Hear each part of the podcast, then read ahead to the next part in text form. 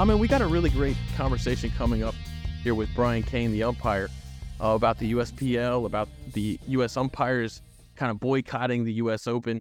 Um, but before we get to that, let's talk about something that is going on right now, and that's the BCCI pushing back against the Pakistan Champions Trophy tournament that was supposed to be staged in Pakistan next year, I believe, 2025.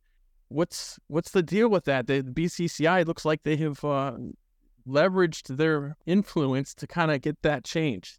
Yeah, I mean, we, we talked about this on our first episode, I think. Uh, we we talked about the fact that, you know, interestingly enough, there is this new what I guess they're rebooting a tournament, and it's going to be held in Pakistan. And yes, we have some of you know, the major cricketing nations playing there, but the biggest one, arguably in terms of fan base and what seems to have the most controlling power, um, doesn't play in Pakistan. They don't go to Pakistan to play cricket. Uh, that's just something that they don't do anymore. Uh, and so it was a really interesting decision. And then I texted you over the weekend because I saw just kind of come up on my feed that it's set to be moved out of Pakistan. Now, Pakistan does have a couple of things they want from the ICC if they're going to move it. I, at first, it was like, okay, well, they'll hold some of the games in Abu Dhabi. Um, and I figured those would be majority of the India games and playoff games, and Pakistan wanted to be uh, compensated for those games because hey, those are supposed to be played here. You gave us this contract, and you're backing out. And now uh, it looks like it's going to be set to where they're going to take it out of Pakistan altogether. Again, really interesting. I think a lot of people thought the reason it wasn't Pakistan is because they won the Champions Trophy last time it was played, and maybe that's how they were going to cycle it through. But you know what? That seems to have gone out the window. So this tournament felt weird to begin with. To have a tournament that is decided by a, the World Cup is qualifying for this tournament, and it it just seems to keep getting weirder. Yeah, honestly, it surprised me at first when they said it was in Pakistan for this reason. And we talked a little bit about that. And then India is always leaning on this reasoning oh, the government won't let them go, you know, because of safety concerns. And they always lean on the, the government, right? And we know that ICC recently, uh, you know, they got a kind of a government interference policy that just recently happened with Sri Lanka, where they've just moved the, the U19 World Cup from Sri Lanka to South Africa because Sri Lanka suspended because of government interference, quote unquote. We have this huge debate ongoing. Well, we saw Zimbabwe got suspended also for the same reason a couple of years ago. We see this huge debate ongoing about whether or not Afghanistan should be uh, suspended because of their government's sta- uh, take on women. Is it is it reasonable to ask why why the why India is not going to be uh, suspended for these types of things? You know, uh, when when they haven't been willing to go to Pakistan in how many years, and other nations have been willing. And we saw the writing on the wall. We knew this was going to happen. Apparently, the ICC knew about this Champions Trophy a couple of years back, but they only ever announced it during the World Cup, which was weird. It seemed to take England by surprise, who didn't seem to know it existed, even though they they clearly did because I believe they voted on the thing. Typical bizarre uh, cricket stuff, isn't it? Yeah, it is bizarre, and you know, you bring up a good point. There's been suspensions for you know too much government interference, and again, to my understanding of it, it was the Mumbai attack, in 2008 that kind of led to the end of the Pakistan India tour, the, the Pakistan tour of India that year, and then it subsequently led to no more touring for India Pakistan since. You know, again, safety concerns has been the main reason, and the PCB has cited that hey, Australia's come England's come, like New Zealand's come here. We've played series and mm-hmm. they are fine. And they will, you know, and if you watch the test, you know, which is the Australian uh, Test cricket documentary, they talk about how you know it was great to go back there. There was complete security, um, and so like to, in the PCB's eyes, they've lifted this their safety concerns in a way that they feel should be uh, allowing them to hold ICC tournaments and bilateral series, and shouldn't have anyone bar them from playing international cricket in Pakistan. Um, so, you know, this is going to be an interesting storyline to follow because, you know, does Pakistan hold out to say, hey, we're not going to compete in this because you took it away from us? I thought there's a lot of questions, I guess, to be had from this. You want to see sports kind of transcend all of this stuff, you know? So it, I know it's not an apples to apples uh, comparison when you talk about suspensions uh, of, of national governing bodies and things like that you know, we we all knew this was going to happen. I think every I don't think anyone in the in the world who follows cricket eh, was the least bit surprised. No one was buying tickets to for the championship trophy in Pakistan quite yet because we all kind of had a feeling that this there's something fishy in here, and again, it, it like you said, it's predictable. Um, we said we said it the first time we heard about the Champions Trophy. Well, a World Cup, the whole World Cup qualifying thing, but then B, Pakistan's an interesting place to hold it. Unless India's stance on going to Pakistan changes, there's no way an IC tournament is going to be held there because you know, much to the dismay of us sometimes, the the BCCI has the the power. Uh, it feels like in world cricket, and that they're going to flex that power whenever they can. Sometimes it seems like it's just for the sake of it. And let's move on now to our interview with Bryan, the umpire.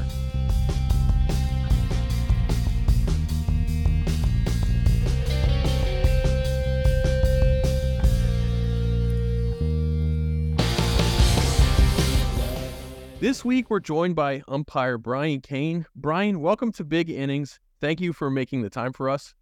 Thanks a million for having me, Nate. Aaman, it's really, uh, I'm, I'm really happy to be on, and I hope we can have a good time chopping it up for a while. Oh, I'm sure we will. Aaman, you've been busy all day long in, in the studio there at, at UNC. I know that you've been itching to get to this tonight, to, to this conversation. no, nothing energizes me more than the Big Innings podcast with you and today with Bryan. So there's no place I'd rather be. I just want you to know.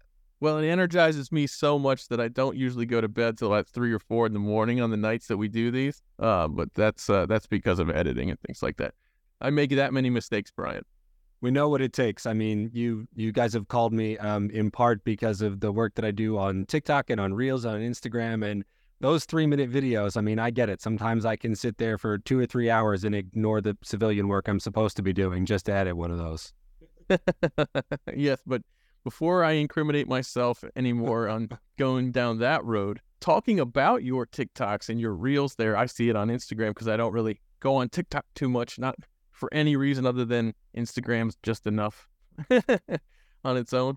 But uh, you shared a really great reel, about three minutes long, going into your time with the USPL, which just wrapped up, and the US Open coming up. First of all, let's talk about this USPL. It was really long. The schedule was brutal. Yeah, three games per day. How many days of games were there? Uh, we had seven days initially of group round games and then two days of semis and finals. We did have one entire day uh, rained off to rain, you know, national emergency alert weather kind of rain. Um, so it was, we did have one day off, but that was an accidental rest day. Yeah, a- AKA the typical Tuesday in Florida. a lot of people don't realize it, but in the Southeast, there's actually more rain every year than the Northwest. Uh, there's more rain in Fort Lauderdale, Florida, than there is in Seattle. It comes through and it comes through in gales. That makes sense to me. That's the second time I've done a tournament this year uh, down at the Broward County Stadium, and both of those for the U.S. Masters T10 Global and now for the USPL. Nearly every day of the tournament was affected by some kind of rain which gave our fourth officials a ton of work to do. I bet it did. It's you know I, I heard that they spent an awful lot of money on that broadcast. Spent a lot of time setting up that broadcast. We saw Andrew Leonard down there. You you actually you did some games with him in Florida, didn't you? We did the Island Series uh, down there in Florida, which was really cool. But um, it was good to see him back on American soil. Um, since uh, he had his departure with USA Cricket, haven't seen him back, and he's now back in back in Africa, calling you know some of those games there and some of the big results with Namibia and company. So I mean, it, it's really cool to see him back. Anytime we can get Andrew Leonard on call, I'm all here for it. It was so cool to me to squeeze him in between World Cup qualifiers. You had Asia, yeah. then you had Africa, but in right in the middle, you had the USPL. So that was a great move by USPL. So so far, I like a lot of what I'm seeing with this league. Um, if you looked at the teams, the rosters, it surprised me how um, they were just mostly made up of minor league and major league players. It was almost like a minor league all star teams, these franchises. And honestly, that's very good cricket. Yeah, the cricket was really good from our um, perspective. It was really good to see a lot of those minor league players who I've seen over the past three seasons um, kind of get mixed around and shaken up in a jar uh, through a fresh draft system at the USPL. Um, so they all know each other. It was a very, uh, you know, spirit of camaraderie all around uh, between the teams. Uh, guys giving each other advice on the field.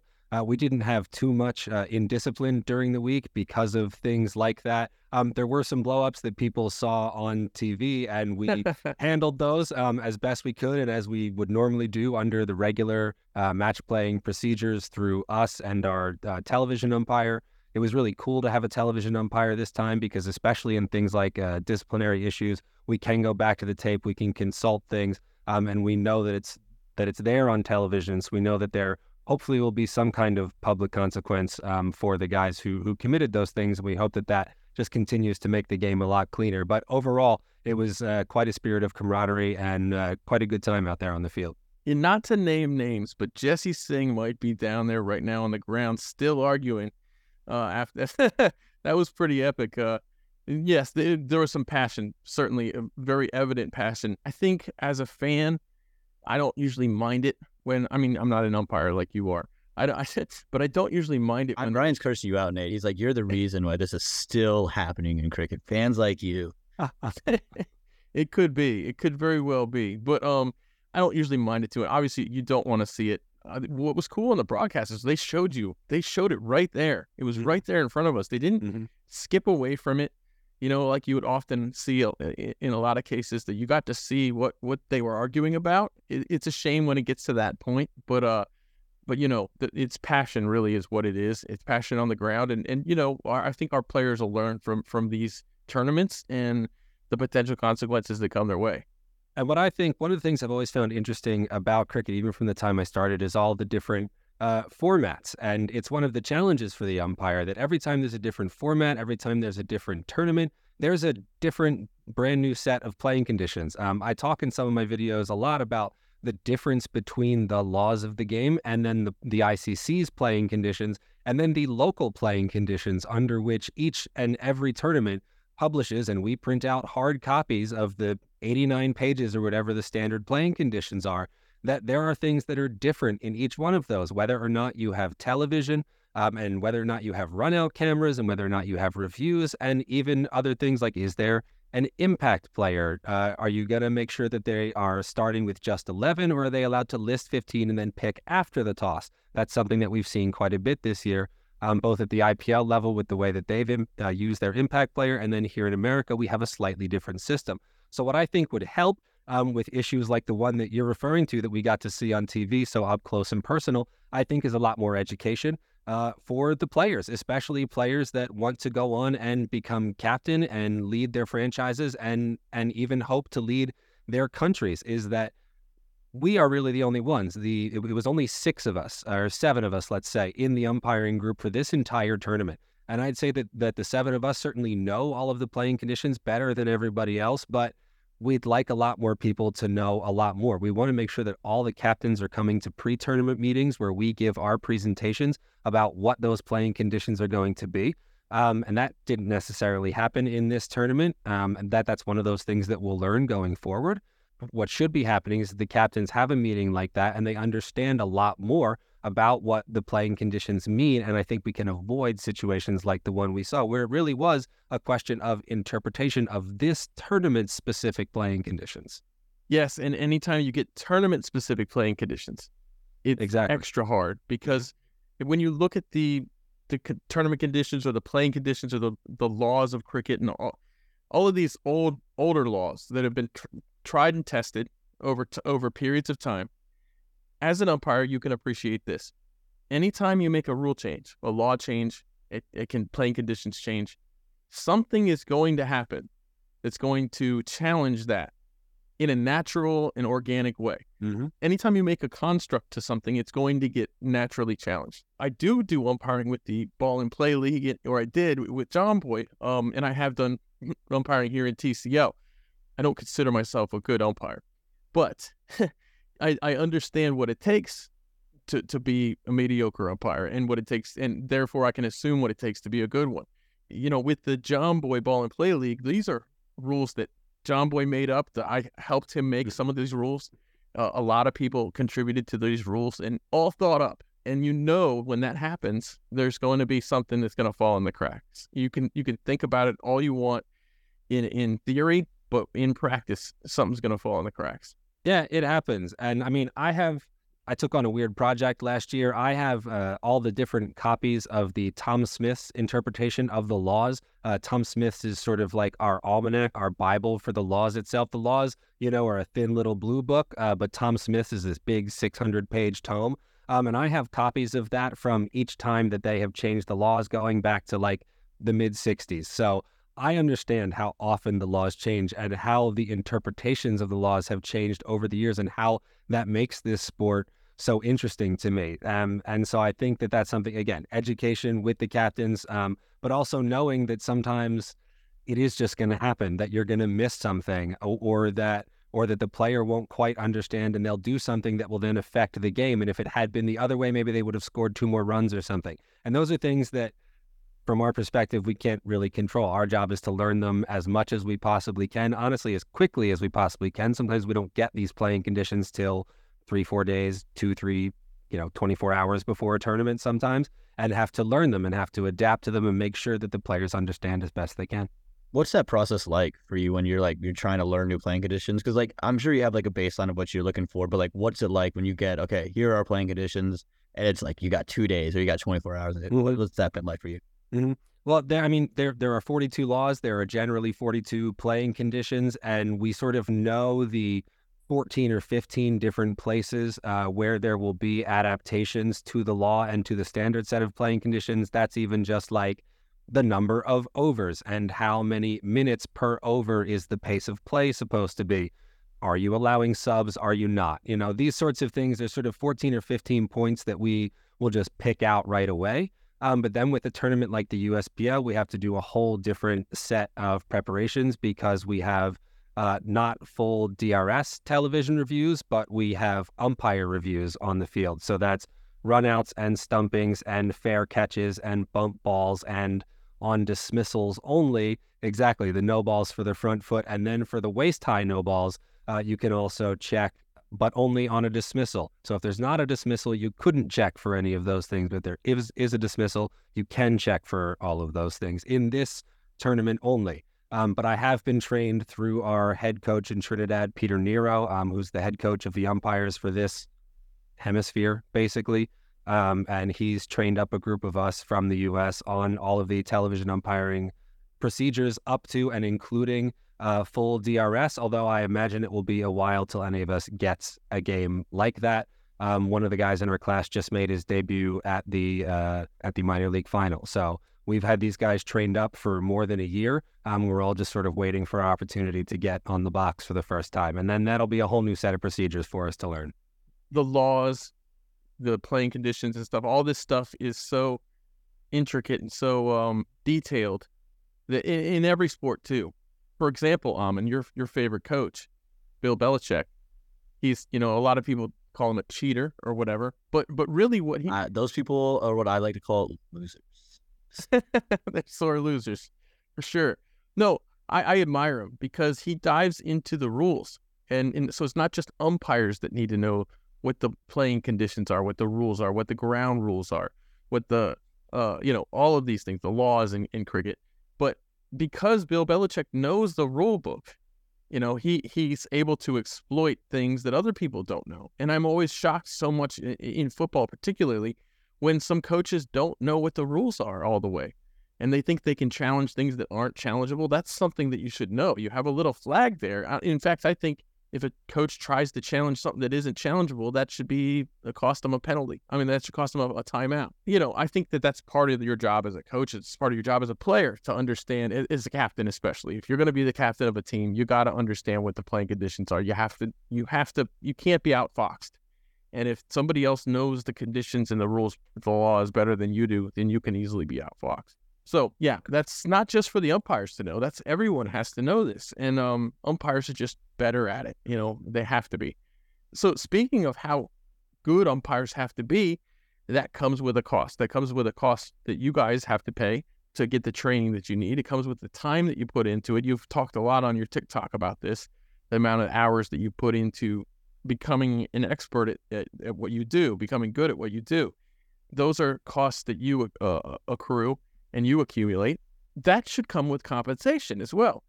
Uh, just to keep things moving, right? You you want to you want to complete the loop. So you want you want good umpires. They're going to invest themselves. You have to invest in the umpires in order to keep the, the cycle going, in order to keep good umpires in your tournaments. Nothing nobody wants to see a tournament with bad umpires. And so when you have a league like the USPL, which has raised the bar tremendously with the broadcast, I heard it was uh, you know over three hundred fifty thousand dollars or so for the broadcast. For I mean, looking at it, it looked like that. That's what it looked like it was, if not more. They raised the bar with they paid umpires well because of all these things, things raising the bar. The tournaments that don't that don't keep up with the Joneses in this case, um, they're going to fall behind. And right now we have the U.S. Open coming up and it's you know in some ways it's unfortunate for them that they're kind of like the last big tournament of the year. A owners of owners of these teams might be scarce on money. They've spent a lot of money already. Uh, people who are doing work in cricket broadcast umpires crew everybody you know they prefer to be paid for what they do and they prefer to be paid fairly. And the us open has kind of built up a reputation that doesn't really support that. I am hearing based on what you said in your tiktok that the U.S. umpires aren't aren't going to be attending the U.S. Open. Nate, I know you're determined to put me on all of my favorite soapboxes tonight and just give me the platform to run free here, and I thank you for that. Um, but yeah, I think that what's sad to me and what I hate to see is that the the U.S. Open is kind of you know the granddaddy of all of these tournaments. That it was the tournament that was operating at this semi-pro, pushing toward professional level uh, for the longest time. And I want to commend uh, Matt Qureshi, who has been, you know, behind all of that. Um, what is what is not going the best right now is that yes, it does seem um, that what they're up to is still stuck in that time period 10, 15 years ago, that they aren't necessarily adapting as quickly to the changing landscape of the sport as they could be. Um, and yeah, the reason that the U.S. umpires um, have sort of decided together and at the direction of our president um, to not go is because they're not sort of meeting anywhere near uh, what would be our our standard minimum fees. Um, our president, Danny Kahn, generally does most of that uh, negotiating on behalf of the organization um, and is usually the umpire coordinator or some combination of umpire coordinator match referee job um, at a lot of these tournaments, and he has been doing for a long time successfully. Um, and so this year, the U.S. Open has decided not to meet that minimum standard or even come close to it.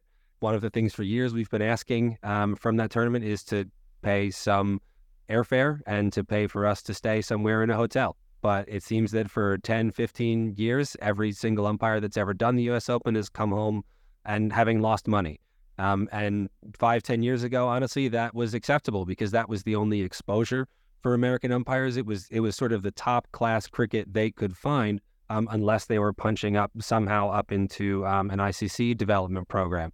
Um, but because of how much cricket has become so popular in the U.S. and because we have all these new tournaments popping up, who honestly the owners have these egos and want to compete against each other on who can throw uh, the best tournament and who can draw the best players. And I think part of doing that is making sure that you have a fully professional umpiring team behind you, which includes um, some of the best in the U.S. And that doesn't always need to include me. There's a ton of guys out there who are working their asses off um, to get to the position of being professionals. So it should include domestic umpires and it should include some overseas umpires. If you're going to bring some overseas players in, you might as well bring an overseas umpire who can spend some time with us, who can help us learn the game, who's willing to engage with our association fully and become, you know, at least for the time they're here, a member of our, you know, of our community. Um, someone who's done that recently is Aleem Dar, who's been here for a couple of different tournaments, and the way that he has taken uh, to teaching us and to really being a Paji, a big brother to us, um, has been really cool if you want the best players and you want the best production, then I think having the best umpires has certainly got to be part of that. You know, if you want to have good things, you know, sometimes you get what you pay for, especially when there's a market all of a sudden. You know, a lot of things are popping up that, that are willing to do that. And, you know, the US Open could easily get left behind. They don't want to spend the same on broadcasting by any stretch as the USPL. USBL last year um, was just played on a college campus in New York. I remember seeing it. It looked like a pretty good local league. It looked like a really good top level local cricket in the USA, club cricket. And now it's pretty much a minor league all star event, which is really good quality. And it's, you know, they did it in Lauder, Lauderhill this last year. Who knows where they'll do it in the future, but um, it's stepped up. And now the US Open needs to step up. It's their turn. Yeah, I was really I was really proud to be part of both phases of the first season of USPL, and it was very clear that um, the men and women who are um, financially involved in those teams, and also the people who are operationally running um, the event from the top, are ambitious and they want to go places with this property. And I wish them all the best, and I hope that I can you know stick around through a lot of it. We had a lot of learning to do this year. I, I, think for a lot of us, especially those domestically based in the U.S., that was only the first or second time we'd seen that level of production. Um, and honestly, it's it's just a learning curve for us, but it's a thing that we'll learn and take into the next one. Uh, we have meetings weekly with all the umpires, and those of us that were there will share our experiences with those who who haven't seen that before, and hopefully they'll be able to take that into their first experience as well. Yeah, well, it sounds like things are coming coming up there with the USPL. I Aaman, we're gonna have to get involved in this next year some some way. What do you think about that? Yeah, they actually asked me to come down. I remember before the school year started, um, and I was like, man, it's like right around the time where I could have like all my final work, where I could be done with everything. And I just wasn't ready to risk nine days, and so I'm kicking myself every day. I was like, man, I want because I saw, I watched all the games. I mean, it, it looks amazing. And to your point, Bryan, I think it comes from them being willing to put a lot into it. And I think that's kind of the difference in what we're seeing. Now that there's a market for this, we're seeing more people try to up the ante, push the bar, and that goes from all fronts. And you can see for the umpires too, there's a lot more umpires to work with too, right? There's a lot more of you guys that are kind of learning and growing. And I think that's equally as important in the growth of the game, not just getting players, but okay, well, you can't play the game without umpires. And you can't play the game right without umpires. And so to get more people on that track as well, I think that's really cool. And that's what all these leagues are starting to do.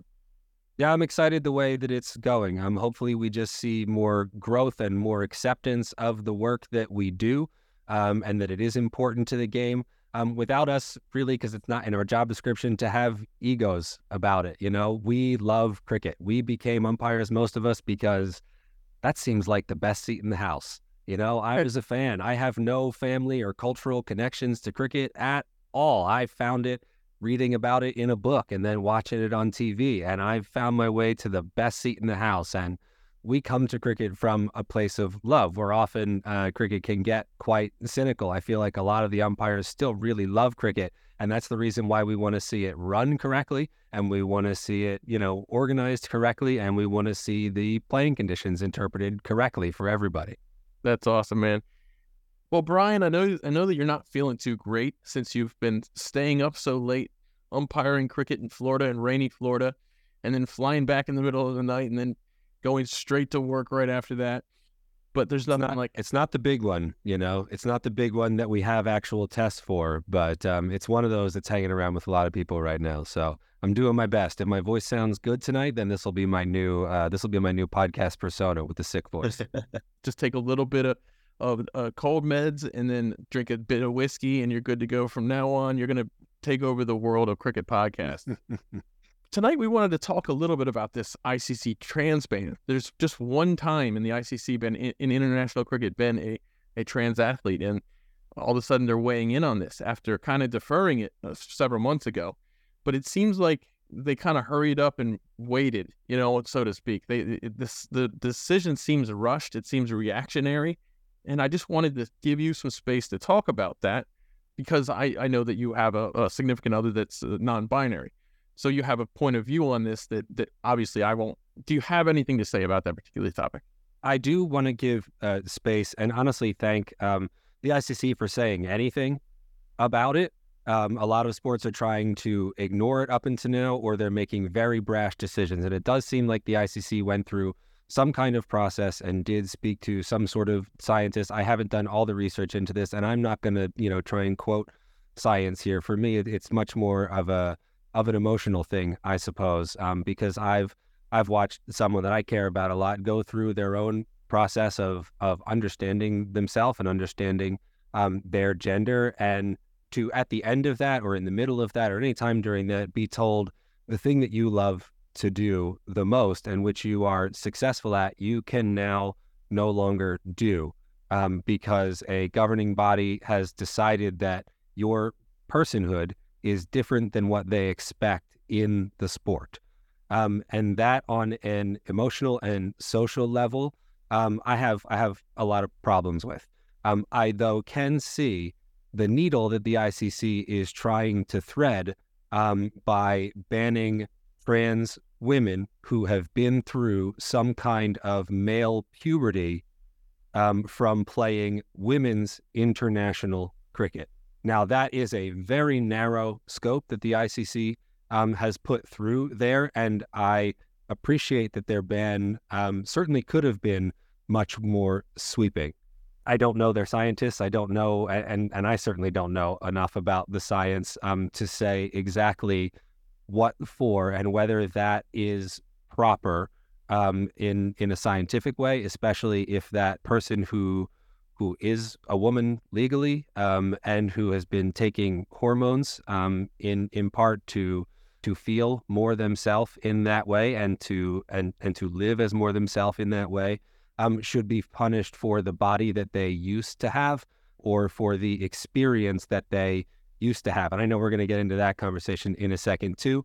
Um, but yeah, from an emotional and social position, um, I think that it is a decision that is slightly behind the times. Um, and I would love to see an organization like the ICC um, step up and take and take to the front on this and say that these are people who are people, and we would love for them to be included in our sport in the same way that they want all kinds of other people to be included in their sport. And there are, you know, all sorts of charities and foundations built around getting people included in the sport. And so to make a decision which currently affects a single international athlete um, feels punitive on that person in particular um, and feels like we could be stepping up much further as a game. And I hope that people like USA Cricket or the various franchise leagues that are popping up in the US would be able to take a stand on this and say, no, we would love for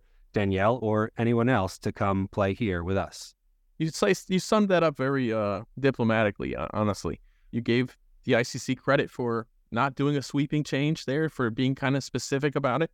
I, I mean, I'm not a scientist. I'm not a gender scientist. I'm not a any kind of scientist. You know, you know, I, I have a college degree. Honestly, took as few science classes as I could take to get that.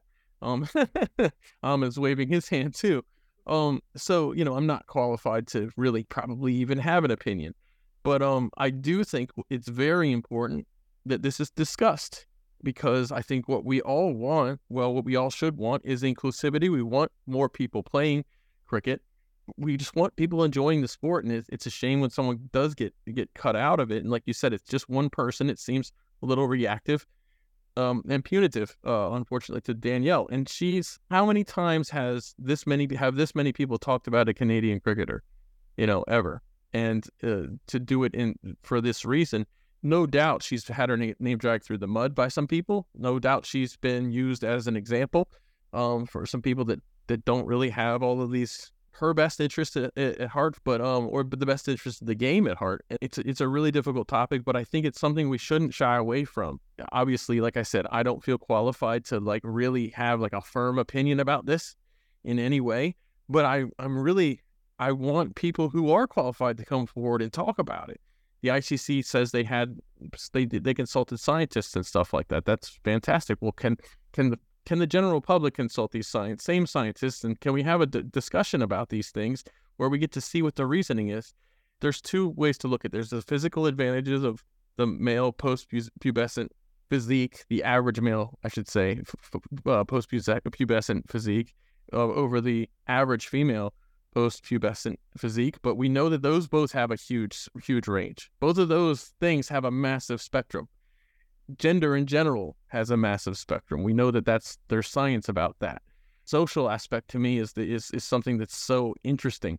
Chess has has made a rule: trans male to female trans cannot participate in female chess competitions. They can participate in open chess competitions. And when you think chess, how could there possibly be a physical advantage there? Well, there isn't.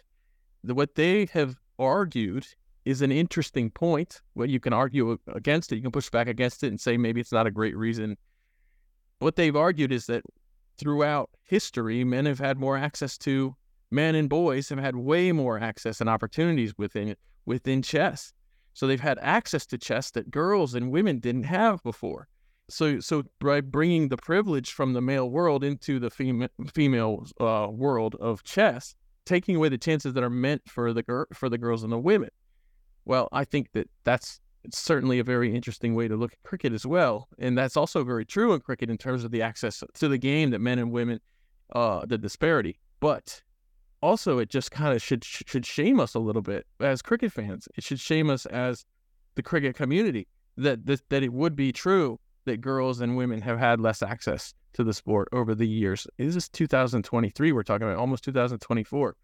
And so to me, that's something we should reflect on and say, if this is truly a difference that's going to be cited, which we don't know that it is, but it certainly is a difference between men and women.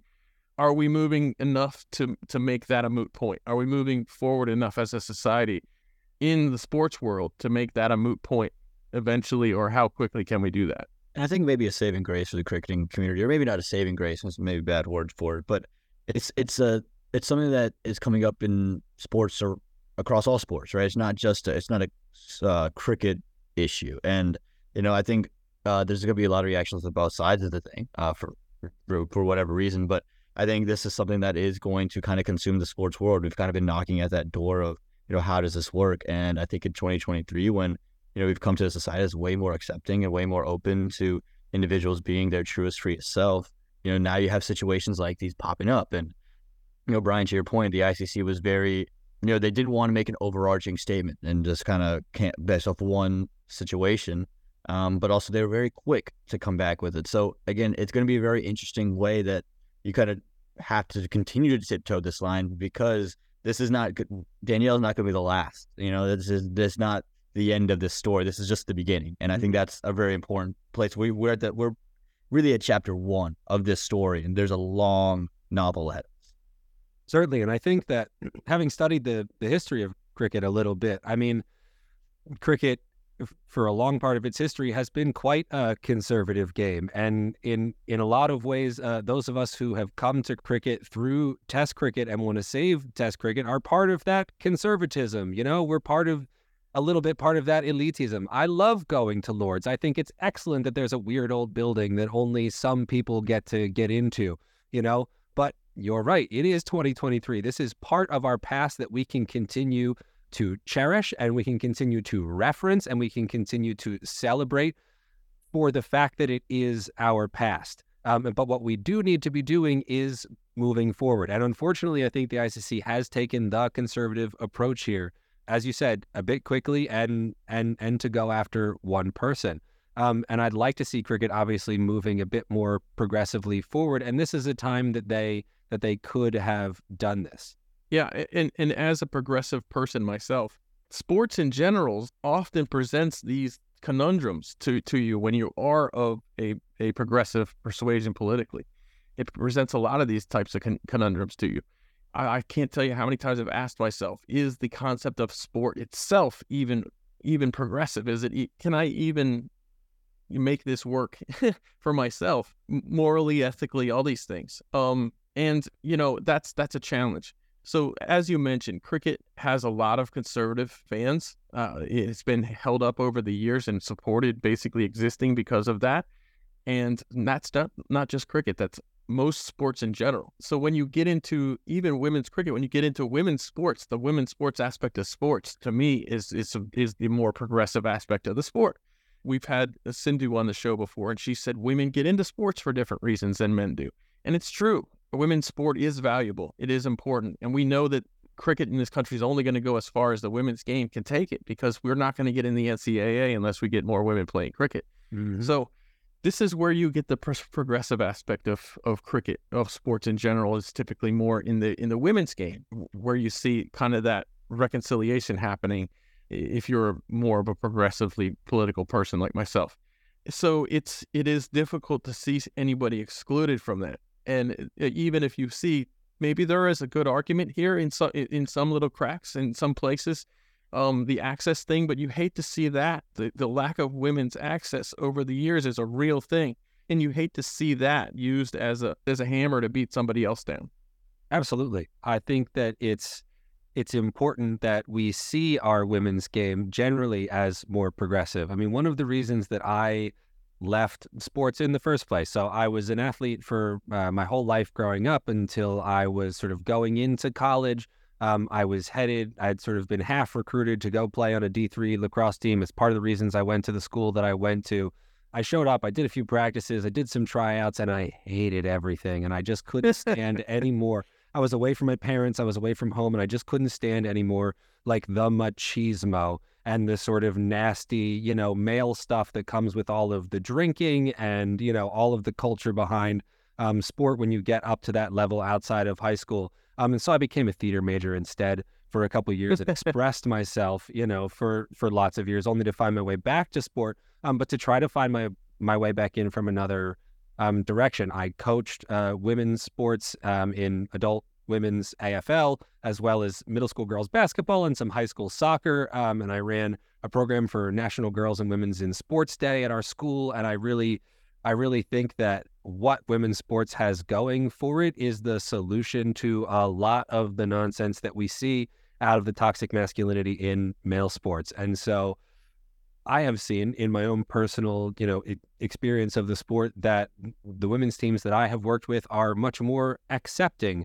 of, let's say, people who are who who are gender nonconforming, who are LGBTQ, um, than than male sports are in general. It's not a question when you walk onto a professional women's team in most sports that there are that there are lesbians on the team, and then there might be even some people who identify themselves as non-binary on those teams. And when I worked at the youth level, working with Generation Z and below kids, this is so much less of a concern. And they look up and they're embarrassed that the old guys who run a lot of these sports are still making these types of decisions because in their world it doesn't it doesn't make sense. Um, so I I love the idea that women's sports is a place where the sports can progressively grow, um, and that we should be looking to them, especially us.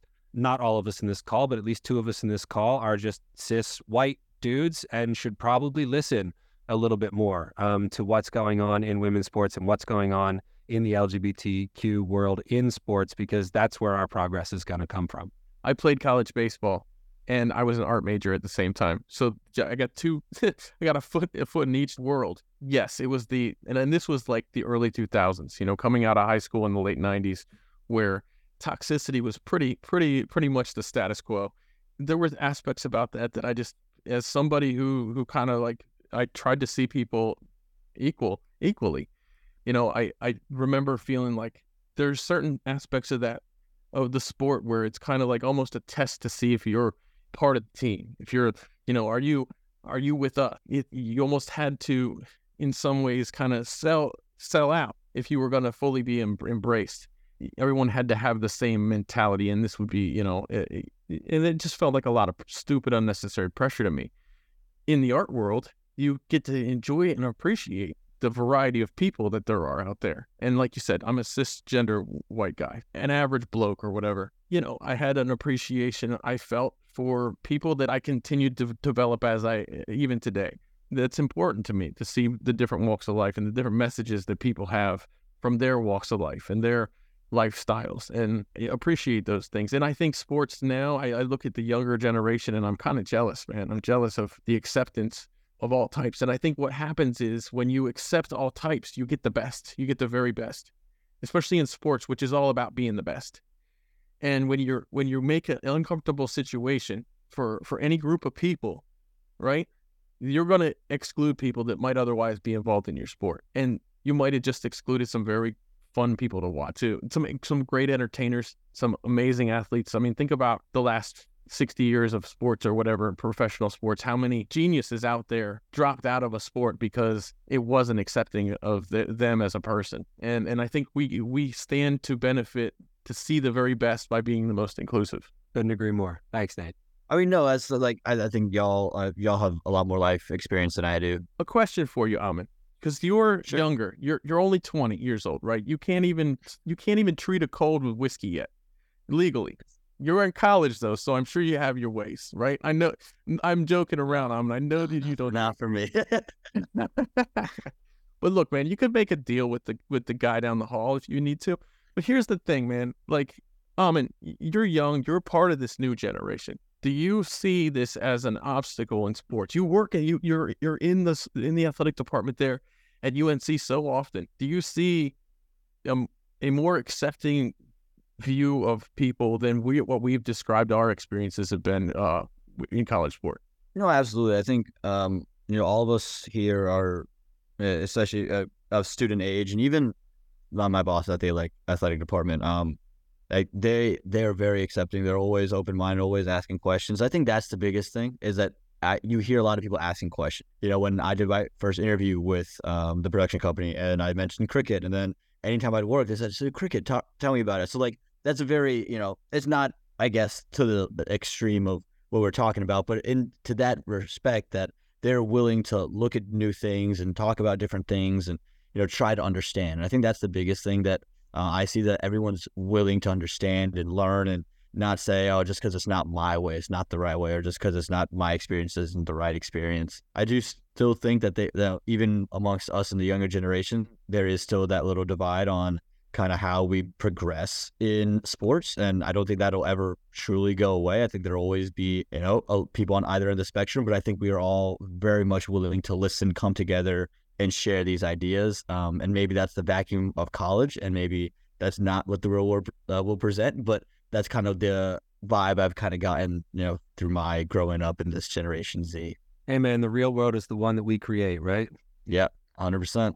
Aaman, you, you said something there that I think is so important. It's such a key thing is people are asking questions. They're curious. When you allow people to ask questions freely, when you allow people to be themselves and be curious about topics and talk about things without, you know, without being too critical of, eh, of, of the questions that are being asked, I think your generation is very curious. And this is why I have hope for cricket in the USA because I think people like to, to, to learn new things. They, they don't people don't want to drum on about the same old things all the time. There's so much out there in the world, and in this day and age, where we have you know people are more connected than ever than ever before. Than when I was a kid, it, you know, you could have a favorite NFL team, but if they weren't on one of the networks, you know, you just had to watch SportsCenter, which was great too. Keeping things open and keeping things accepting is is going to help cricket because that's what cricket's going to have to rely on that same attitude.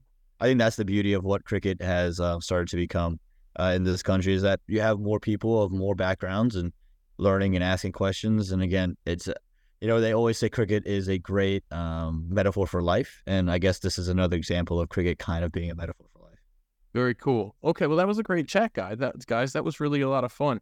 So, so Bryan, you know, thanks for joining us. It, it was been a great chat. We got to learn a lot about umpiring, what you guys have to deal with, the the challenges of all these tournaments. There, there are a lot of tournaments in the USA, and Every one of them is a unique little monster. So let's let's hope the USPL can build up. Let's hope that um the the umpires association can can stay unified the way that they are in, in respecting each other because the part of this is, is respecting your own time, appreciating your comrades, your your your fellow um, umpires there, and let's just hope things continue to to grow. And the people who don't want to keep up, you know, maybe they'll change their minds that's kind of how we feel about the playing conditions, right? If you can't keep up with them, then you know we're just going to have to move on without you. But um, thanks so much for having me, Nate and Aaman. It's really good to talk to you uh, like this, really for the first time. Um, I hope you. I hope to see you guys at the next tournament. Um, my next tournament, I think, I hope we've only sort of been told, um, should be the the APL, the American Premier League, coming up um, in Houston at the end of December. If that you know, happens the way that it should and everything goes the way we've been told so far that it will. Um, so hopefully uh, you guys may, might be able to find your way down there, or if not, we'll see anybody else who wants to come down. Great. Well, I'll definitely be talking to you about how that went. Thanks a lot, Nick. Great to catch Thanks up, a lot, Ryan. See you guys.